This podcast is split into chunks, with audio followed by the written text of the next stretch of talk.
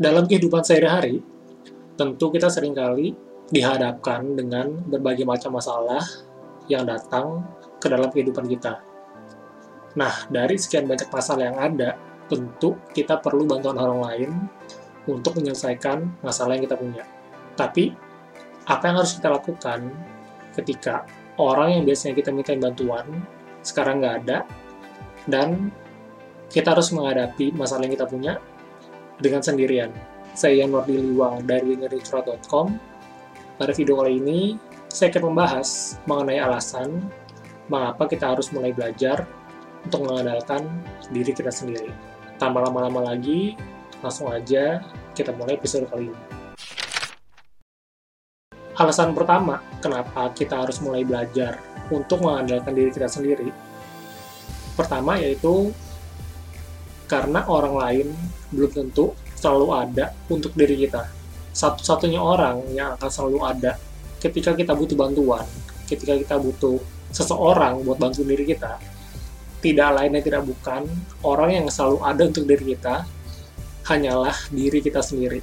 Jadi, mau nggak mau, ketika orang lain sedang nggak ada buat bantu diri kita, diri kita lah satu-satunya orang yang harus ngebantuin diri kita. Itu sebabnya, kenapa mulai sekarang?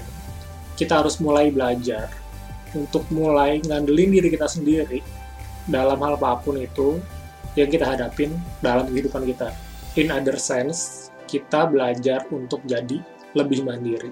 Alasan kedua kenapa kita harus mulai belajar ngandelin diri kita sendiri, yaitu biar kita lebih mengambil tanggung jawab akan keadaan atau kondisi diri kita yang sedang kita alami diri kita mau jadi kayak apa itu jadinya diri kita sendiri yang nentuin.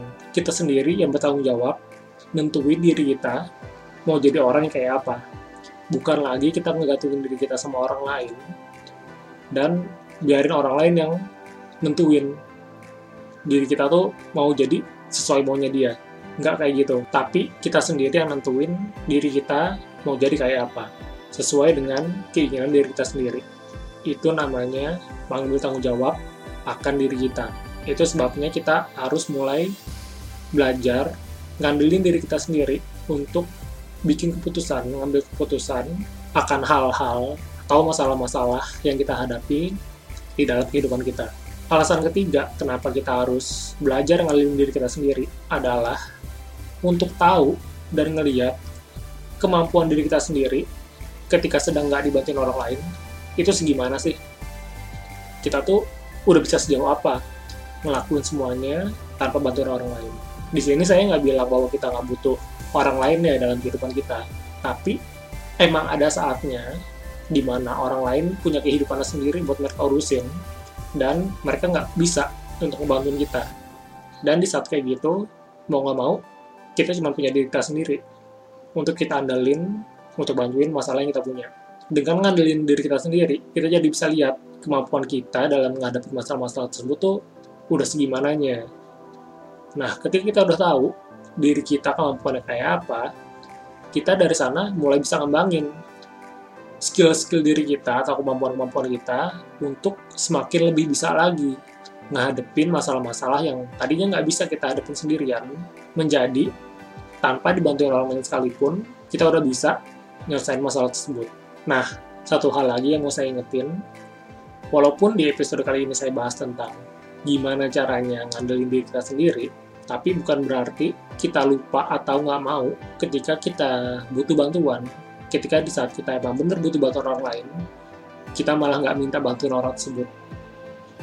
Kita tetap minta bantuan orang lain ketika kita butuh. Cuma, kita tetap harus bisa juga. Ketika orang lain tersebut nggak ada, kita harus bisa ngandelin diri kita sendiri buat nyelesain masalah yang kita punya. Itu intinya yang pengen saya sampaikan pada episode kali ini. Nah, kurang lebih itu tadi tiga alasan kenapa kita harus mulai belajar untuk mengandalkan diri kita sendiri dalam menghadapi masalah-masalah yang kita punya.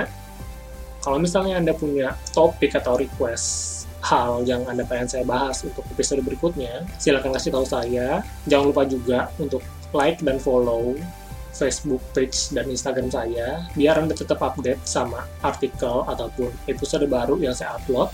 Sekian untuk episode kali ini. Sampai jumpa pada episode berikutnya.